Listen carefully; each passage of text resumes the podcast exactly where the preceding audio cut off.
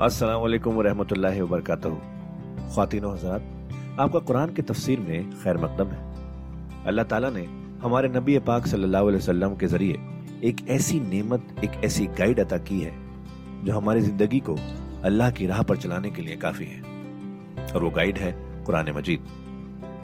हम सब ये तो जानते ही हैं कि कुरान पढ़ना कितना सवाब का काम है, कितनी नेकियाँ मिलती हैं, और हो भी क्यों ना अल्लाह के अपने अल्फाज जो है पर क्या हमने कभी ये रुक कर सोचा कि कुरान को समझ कर पढ़ने की भी ज़रूरत है? इसलिए हब हब पर आपके लिए लेकर आया है एक ऐसा पॉडकास्ट जो कुरान की तफसीर समझाने में मदद करेगा। इस पॉडकास्ट का नाम है तफसीर कुरान विद डॉक्टर इसरार अहमद।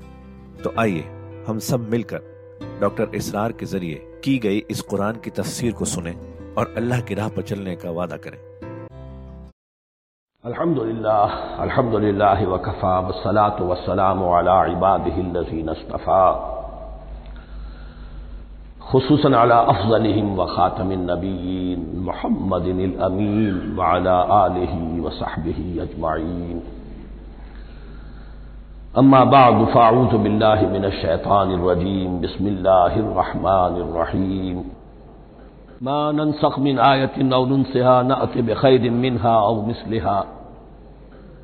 अलम तालम अल्लाह अला कुल्लि शैइन कदीर अलम तालम अल्लाह लहू मुल्क समावाति वल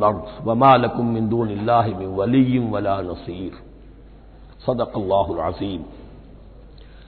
इन आयात मुबारक का तर्जुमा अगरचे हम कर चुके हैं, लेकिन इसका जो असल मफहूम है और इसका पस मंज़र है, उसको समझना ज़रूरी है। आपको मालूम है कि अल्लाह का दीन आदम से लेकर ई दम तक एक ही है। रूह का दीन, मूसा का दीन, ईसा का दीन, मोहम्मद का दीन, सल्लल्लाहु अलैहि वसल्लम वाले वसलात वसलम दीन एक ही है।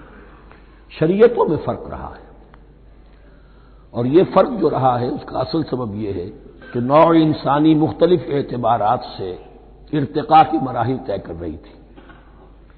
जहनी पुख्तगी शूर की पुख्तगी फिर सोशल एवोल्यूशन तमदनी इरतका, ये मुसलसल जारी था।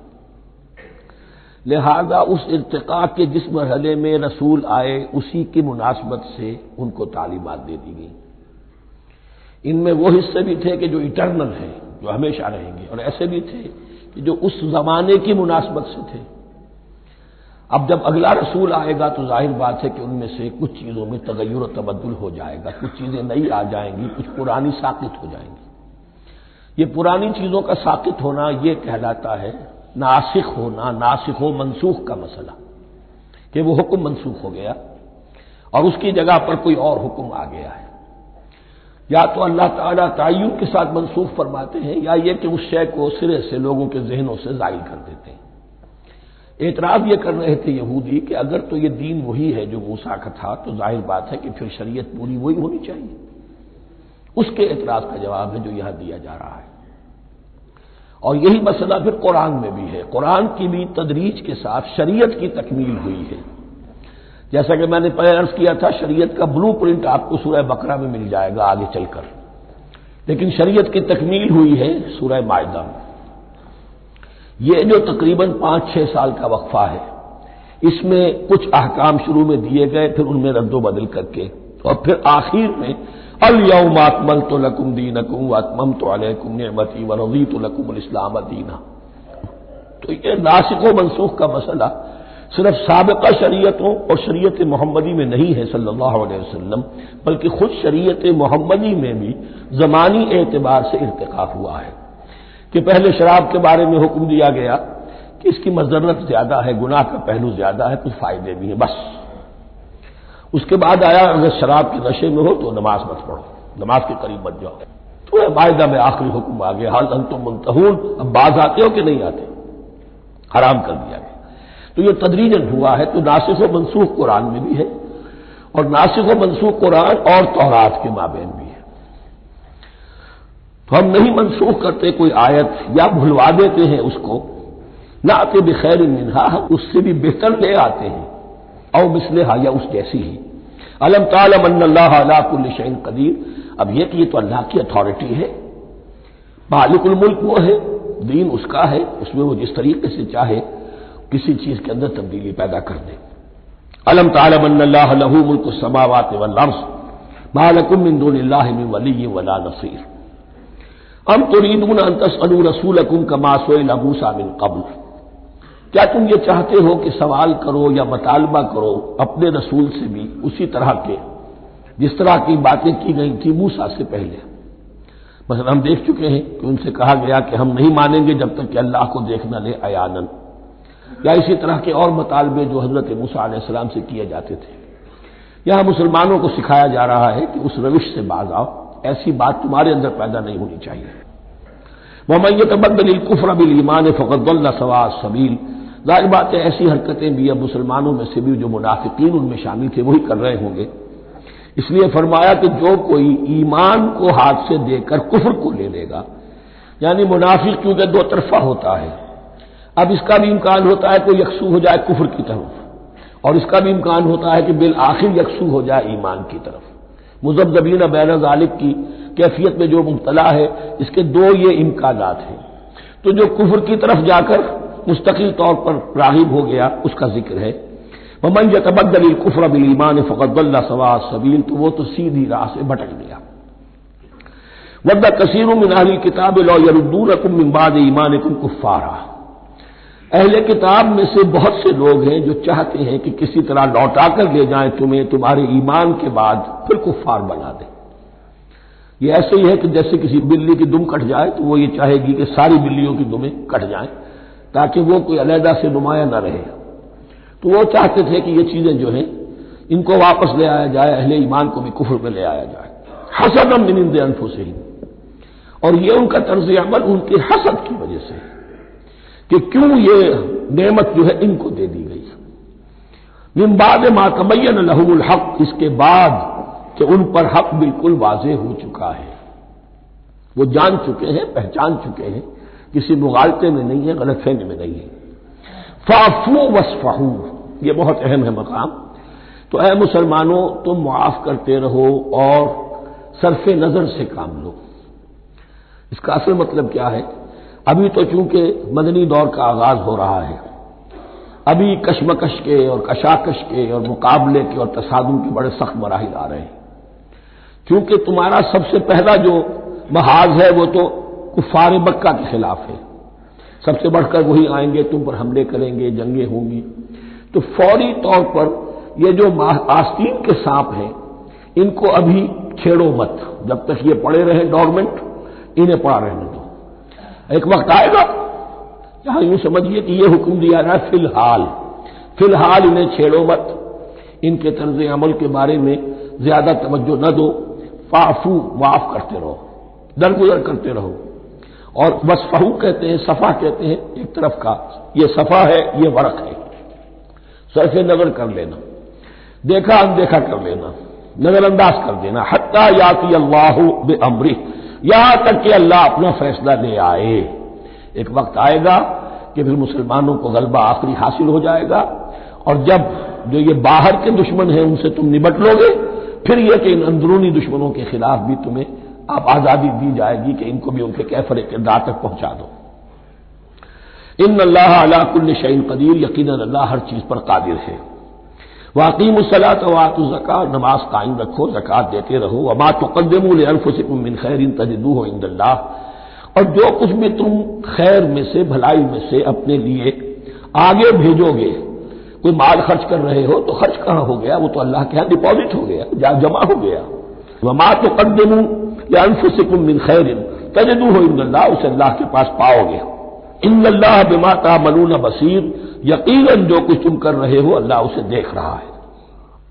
वह कानू लखुल जन्नत अल्ला मन का नहूदन और नसारा। अब देखिए जब ये नई उम्मत अब तश्कील पा रही है तो यहूदी और नसरानी जो एक दूसरे के दुश्मन थे, मुसलमानों के मुकाबले में जमा हो गए। उन्होंने कहना यह शुरू किया वह कालू लंजत खुल जन्नता हरगिज नहीं दाखिल होगा जन्नत में। इल्ला मन का नहूदन और नसारा। सिवाय उसके जो या तो यहूदी हो या नसरानी हो। जैसे हमारे यहाँ भी होता है। अहले हदीस के मुकाबले में देवबंदी बरेलवी जमा हो जाएँगे। चाहे वो आपस में एक दूसरे के साथ जो भी उनका बैर है, वो अपनी जगह है।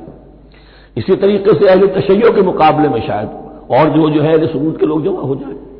तो एक कॉमन एनिमी जब आ जाता है तो फिर यह है कि वो लोग जिनके अपने अंदर बड़ी कंट्रडिक्शन है, वो फिर एक मुतहदा बहास बनाते हैं। वकाल जन्नत मन का नहूदन और नसारा तिल का अमानी यो हम ये लफ्ज दोबारा आ गया। ये इनकी ख्वाहिशात हैं मनगढ़ंत ख्याल हैं, इनकी विशफुल थिंकिंग है। उल हाथों बुरहाना तुम इनकुन तुम सादकीन। कहो उनसे, लाओ कोई दलील, अगर तुम सच्चे हो। दलील किताब से लाओ। कहीं तौरात में लिखा है ये, कहीं ये इंजील में लिखा है। जो तौरात और जो इंजील तुम्हारे पास है, उसी में से दिखा दोगे, ये लिखा हुआ। कहीं लिखा हुआ नहीं। अब यहाँ पर वो यूनिवर्सल ट्रूथ आ रहा है। बला मन असलम वजहूल्ला है वह हुआ मोहसिन क्यों नहीं? हर वो शख्स के जो अपना चेहरा अल्लाह के सामने झुका दे। और वो मोहसिन हो, उसका रवैया सिद्क पर, सच्चाई पर, हुस्न किरदार पर मबनी हो। सर का झुकाना, मुनाफिकाना न हो, जुजवी न हो, कि कुछ माना, कुछ नहीं माना। बला मन असलम वजहल्ला वह मोहसिन फलहू अजरहू इंदा रब ही तो उसके लिए उसका अजर महफूज है उसके रब के पास। फला खौफ अलहम वलाहसन न उन पर कोई खौफ होगा और न ही वो खुद उनसे दो चार होंगे। ये दूसरी आयत है कि जिससे कुछ लोगों ने इस्तेदलाल किया है कि ईमान बिन रिसालत ज़रूरी नहीं है। अब देखिए उसका जवाब वही होगा, नंबर एक तो ये, हर जगह पर सारी चीज़ें बयान नहीं की जाया करती कोई चीज़ कहीं बयान की गई, कोई कहीं बयान की गई है। किताब को लेना है तो पूरी को पूरी एक किताब की हैसियत से। दूसरा यह कि यह सारा सिलसिला कराम जो है, जो दो ब्रैकेट्स के माबेन आ रहा है, इसमें पहले से है, वहाँ मैनू बिमा अंजल तुम मुसद्दकल्लिमा बाकुम वला तकून अव्वला काफिर भी तो वो तो जर्ब खा रही है इस पूरे के पूरे मजामी के सिलसिले से, जो इन दो ब्रैकेटों के दरमियान आ रहा है। अब देखिए, एक तरफ़ तो उनका कहना यह था कि जन्नत में दाखिल नहीं होगा, मगर वही जो यहूदी हो या नसरानी हो। अब अमल क्या है? वह कालत यहूद लहसतिन नसारा आलाश है यहूदी कहते हैं, नसारा की कोई हैसियत नहीं, कोई बुनियाद नहीं, कोई जड़ नहीं। वह कालत नसारा लहसतिन यहूद आलाश है और नसारा कहते हैं कि यहूद की कोई बुनियाद नहीं, बेबुनियाद लोग हैं। कोई हकीकत इनकी हकानियत है ही वह हम यकनून किताब और मज़ा यह है कि दोनों एक किताब पढ़ रहे हैं। ओल्ड टेस्टमेंट तो मुश्तरक है यहूदियों में और ईसाइयों में। ये बहुत अहम नुकता है। और जदीद ईसाइत में जो एक बहुत बड़ी ताकत उभर रही है अमरीका में, वो वो है कि जो ईसाइत को ज्यूडाइज कर रही है। क्योंकि रोमन कैथोलिक मज़हब जो था, उसने तो चूँकि गोया कि सारा रिश्ता तोड़ लिया था बाइबल से। सारा इख्तियार पोप के हाथ में आ गया था। लेकिन प्रोटेस्टेंट्स ने फिर बाइबल को कबूल किया।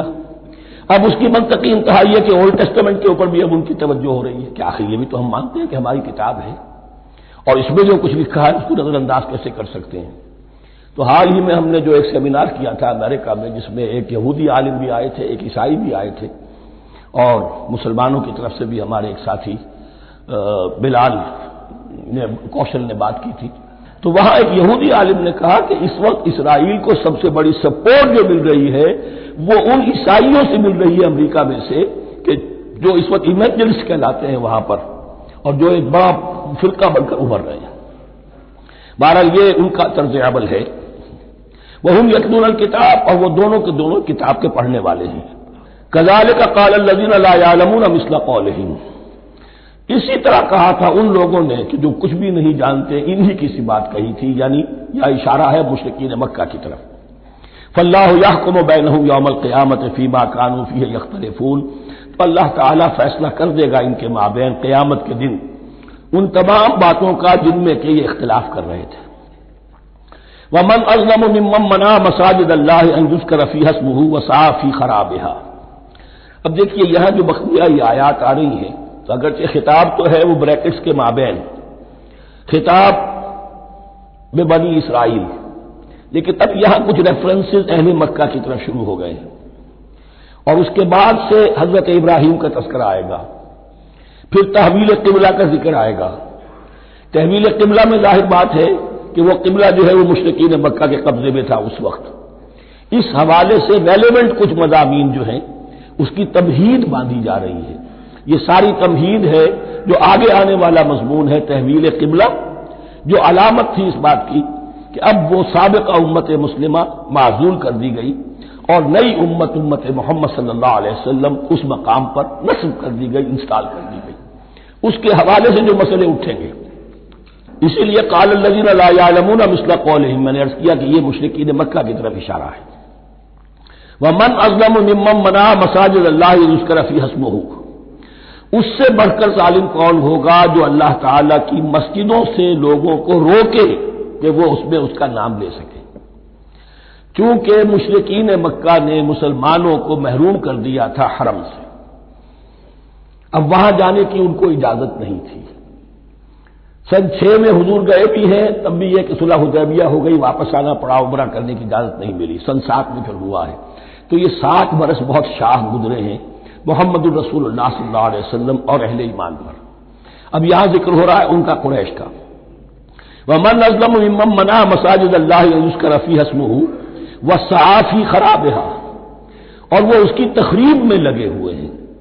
ये खराब तकरीब तकरीब से, इसी से बना है। ये तकरीब दो तरह की होती है। एक जाहिरी तकरीब होती है, किसी मस्जिद को गिरा देना। और एक जाहिरी, नहीं, बातनी, मानवी वो होती है। वो जो तकरीब है वो ये है कि तोहीद की बजाय उसे शिरक का अड्डा बना दिया है। वो तो दुनिया के मुतकदों में पहला वो घर खुदा का हम उसके पासबा हैं, वो पासबा हमारा। 360 बुत रख दिए गए उस घर में लाकर, जो इब्राहिम ने ताबीर किया था तोहीद खालिश के लिए।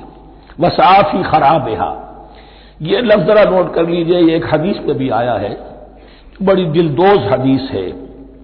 और मैं चाहता हूँ कि आप उसे जहन में रखें।